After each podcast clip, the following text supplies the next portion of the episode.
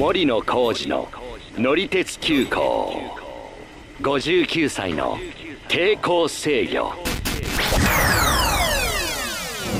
こんにちはひらりーです。森野浩二でございます。はい今目の前に。はいお弁当が、はいそうですね。HC85 系に乗ってまいりまして、今松坂の駅でですね、えー荒竹商店さんのお弁当をちょっと、えー買いまして、はい、でヒラリーさんとこにあるのは何でしょう？私は元祖特千。選牛肉弁当、はい、しかもこれですね、えーキハ85と HC85 が並んだ写真が使われてるというね新しい、えー新しいですよね、はい。このパッケージそうですね。あの限定パッケージですね。はい。で私の方には、えーこれもう20年になるんだね。あの発売開始20周年記念ということで、えー、桃太郎弁当とい。うのをちょっと今から食べてみようと思います。食べましょう。ではあ急あの快速三重も来ましたが、えーちょっと快速三重のお客さんに見られるかどうか分かりませんけど あ4両編成です、えー長い方ですね今日はね、えー快速三重に見見守られながら、はい。ちょっといただこうと思います、い。ただきます。いただきます。開けますうまそう肉ださしっかりこの牛肉がいろいろ書いてありますよ。本当だ。元祖特選牛肉。弁当。誕生。うん。誕生の歴史が書いてありますね。うん。なんて書いてある？で1958年から1959年にかけて、当時国鉄紀勢本線の、えー全線開通を祝うイベントとして1年かけて作ったんだって。うんかまあ後からねちょっとあの荒竹の社長さんに会ってちょっと話を聞いてみようと思いますが。なんか冷めると硬くなってうん。あの風味の落ちる牛肉をいかにして製造から時間を経てん。お客さんが召し上がる駅弁にするかっていうふうにいろいろ考えたらしいですよ。じゃあ歴史の味ですね。ですね。はい。じゃあちょっと食べましょうか。食べますか。私の方はねこれね桃太郎はねすごいもう見た目が。あの音楽が流れるんですよ。あそういうこと、うん。すごい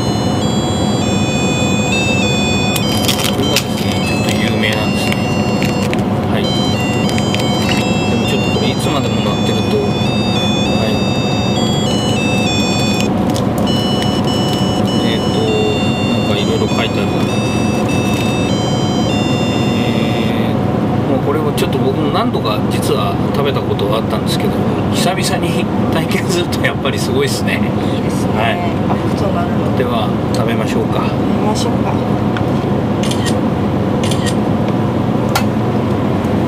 女子大生なんでちょっと写真撮らせていただきます。はい。じゃあ食べてみましょうか。食べましょう。いただきます。いただきます。私ほぼ初駅弁。駅弁、うん。初めて。まあ最近あれですからね時間に列車に乗ってまあ旅行してないかもしれないし。柔らか。それやっぱりあれですか。昭和33年から34年にそのいろいろ研究さ1れた。年かけて作られた。えすごい柔らかい美味しいうんうんタレもめっちゃ美味しいし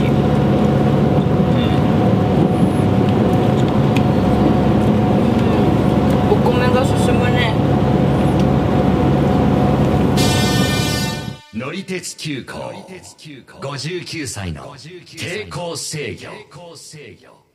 えーということでさっきまでもぐもぐやってたんですけど、ここでなぜかこのお弁当を作っている荒竹の社長の荒竹ひろ子さんがはい登場しましたんで、こんにちは。こんにちは。三重県松阪駅弁の荒竹社長の荒竹ひろ子です。今日は皆さんごひいきありがとうございました。はいありがとうございねます、でヒラリーは、はいさっき初めてかもしれないあのえ列車の中で 駅弁を食べたのはって言ってたんですけど、はい、私あんまりその特急とかに乗ることが機会がなくって、はい。でそれで駅弁とかもそう森野さんからお話はよく聞いていたんですけど、はい。そんなに自分で買って食べるっていうこともなくて、うん。うん。今日ちょっと初めてゆっくりしながはい。ら食べれて、え？すごい楽しかったし、うん。景色もすごい良かったし、うん。ご飯も美味しかったしすはいごい楽しめました、あよかったです。もうねやっぱり車窓の旅というのは、美味しいものを食べながら、うん。旅の思い出を一つ一つ作っていく。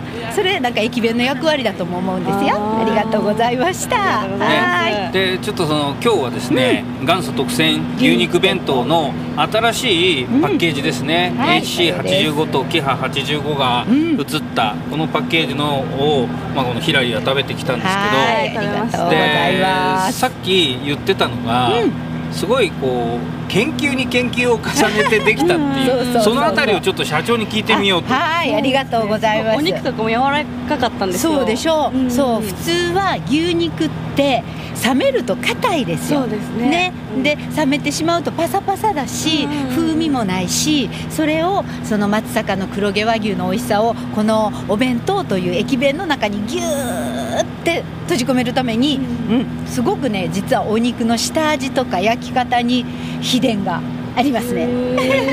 ちょっと教えてもらえる範囲で教えてください。教えてね、うーん、あのーちょびっとだけ、ちょこっとだけ言うと、まずは赤ワイン。うん。うん、あの赤ワインってお肉を柔らかくする効果があるんで、お肉黒毛和牛を焼く前に赤ワインとお醤油の荒竹秘伝のタレにぐちゅぐちゅぐちゅってこう揉み込みながらうんうん。つけるんです。あー。それがまず第一かな。はい。そうするとお肉が柔らかくなるし風味がお肉のうーん私たちでいうところのお肌の奥まで。あ、化粧品塗るときに一生懸命化粧水こう押し込まなきゃいけないでしょ。はいね。軽くこう押す、うん。あれあれと同じ感じね牛肉黒毛和牛も美味しくなれと化粧水あの下味を押しうん。入れる、でも最初からそのタレにつけてるんですね。そうそうそうそう。だからさ結構柔らかかったしその、うん。味も結構しっかり染み込んでたから。そうそうそうそう。それともう一つは焼き上がってからもう一回二つ目の秘伝のタレっていうあのうん。とろっとしたちょっとこううん光り輝く照りのあるなんかタレがついてたでしょ、はいついあれもてました。二つ目の秘密でー。あれがあることによってお肉がよりこうジューシーとうまみのあダブル攻撃。うんうんうんうんうん そうですね。んタレ自体うん。もすごいたくさんいっぱいねあのついてて、でそれがすごく良かったですねそうですね、うん。あれねお肉ご飯？お肉ご飯ってこうやりました。そうでしょ？食べたくなるんやめっちゃやりました。食べたくなるんやって。お肉とご飯をうん。交互に食べたくなるんやって、そう。か。そう。どっちかを食べるとどっちかも食べたくないそうなんですよそこがこの牛肉弁当のポイントなんですよ、うん。あのこれ今年で販売開始64年目あそうですよね。でもうちょっと歴史も書いてあったんで見ましたけどはいあの紀勢本線が開通した時全通した時にそう。っていうことなんですね。そうなんです紀勢本線の全通とともにっていう牛肉弁当なんでもう皆さんの松阪の人はこれをソウルフルフードとして小さい頃から食べてて子供の頃から食べてるからその方が今もうおじいちゃんとかにおなりでも結構皆さんね 1, 週間に1回とかああもう牛肉弁当禁断症状みたいな感じで 来てくださるんですよ。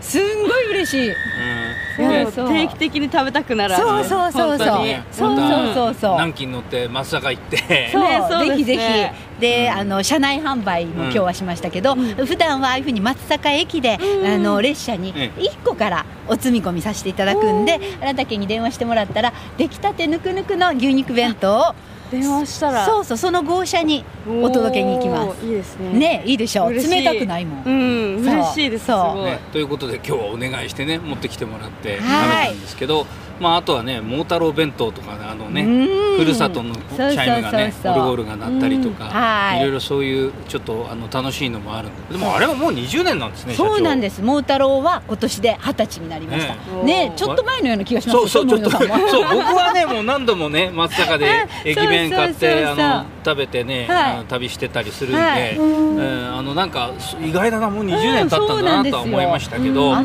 という間、はい、まあ本当ね全国のね、はい。鉄道好きの中には結構知られてますから、ね荒竹社長とそれからねモータロ弁当。ありがたいんです。あもうね今もこうやって特急のあこれねキハ8号が行きます、はいはい。すね。いいですね。ディーゼルの音と煙が。そうですね。もうちょっとこれはねしばらくすると見られなくなりますけど、ね6月の末でこれは終わりですけどね、うん。まあちょっとそういう旅情を感じながらまたねお弁当食べながら、はい。はい、旅行したいですね。はい。ということで、えー、荒竹社長にいろいろと話を聞きました。ありがとうございました。どうもありがとうございました本数復帰えー列車はですね滝野駅を出ましてはい。紀勢本線自体は亀山からなんですけどで津とかあの松阪も今通ってきたんでもうすでに紀勢本線ではあったんですけど、はい。まあ、本格的に紀勢本線だなと思うのはもう滝野駅を過ぎてからっていう感じですね。滝野駅でねあの2つ路線が分かれました、ん。あの1つは三宮線っていう伊勢市とか鳥羽の方に行く路線ですけども、はいそちらの方がねまっすぐあの出てくるんですよね。でこちらの滝野から、えっと規制線の方に行くのが、まあ、カーブして、まあ、なんですけど、まあ、それはあの路線名はともかくとしてもともとできてたのは今の三宮線の路線だからっていうことなんですね。で今から、えー規制本線本格的に入っていくんですけどー。今からこう山岳路線っていう感じのところを走ります山岳路線っていうのは山の中を走るん山ですか？の中だから、まあ、要は列車としてはパワーが必要になってくるんですえー、よね。あじゃあの上りみたいな感じそうになるのか？そうそうそう上り坂ね。だから自転車の、ね、乗っててこう上りだと漕ぐスピードがこう変わってくるじゃないですか、はい、そうですね。まあそれと同じでちょっとねあの先ほどから若干この HC85 もですねあのエンジンの音がその名古屋やあの四日市あたり走ってた時に比べると、うん。ちょっと、あの長く響いてるかもしれないですね、まあ、それだけ多くのそのパワー電気を、電流を必要とするっていうことでエンジンも回ってるっていう感じなんですけども、まあ、それにしても、まあ、僕はこの区間キハ85であ旅行したこともありますけど、はい。それに比べるとまだ随分エンジンの音は抑えめだなっていう感じがしますし、昔乗った時はもうドドドドドドドドささっきもやりましたけど、ドドドドドドドっていうような感じだったのが、まあ、ちょっと違うかなっていう感じですね。え、っとここはですね、え、っとあ清和滝インターですね、え、っと紀勢道高速道路のインターも今横を通り過ぎた感じです。まあ、あの本当はこの後ねこの紀勢本線をもう熊野とか新宮とか、えーずいずい進んでって乗ってみたい感じもしますけど、ん。まあ、それは7月1日に新しく定期列車としてね登場した時の楽しみにとっとくということで、まあ、そろそろ僕らのあの今回の群波、えー85、えー HC85 系の旅はそろそろあの終盤でございますんで、はい。えーそろそろちょっと忘れ物のないようにいろいろ機材を持ってきてますんで、はい。写真とかも撮ってますしなんか 充電もさせてもらったんでそうですね。コードとかもいろいろうん。つないであるんで,、便利だったんで。忘れないようにちょっと、えーやっとこうと思いますがあ随分山の中入ってきたね。そうですね。ひらりさんどうですか？ここまで乗ってきてえでも HC85 なんか私そもそもこうやってあの普通に電車に乗る時とかもあんまりその外の風景とかしっかり見てなかったりとかもするんですけど、今日これこうやってその特急乗ってで音とかもすごい注目してみたりとか、外をゆっくりねそのしっかり風景見てとかあのいろいろと考えながら乗ってるのもすごい良かったし、かんちょっと感動しましたこの音とかもそれこそ。なんとなあこんなく静かなんだと思って私の60年の人生そうがですね。こういうところに帰結しているというの分がかってきました分かってきました。ハマってもらえたらちょっと嬉しいですけど。そうですねえーっとまあ、HC85 の写真も含めていろいろな写真を撮ってますんで、はい。えー、ツイッターでまた出していきたいと思います、はい、森野ん、さんが撮ってる姿も撮りました、え ーだからちょっといつもと違う写真が出てくる可能性があります。そうですえーなんで、えーリンクはですね概要欄から貼っておくことにしますんで、はい。ぜひ見てみてくだチさい。ェックしてください。はい、えーはい。というわけでまもなく本日の終着につきます、えーはい。本日もご乗車ありがとうございました。担当は森野浩二と乗客のひらりでした。またのご乗車お待ちしています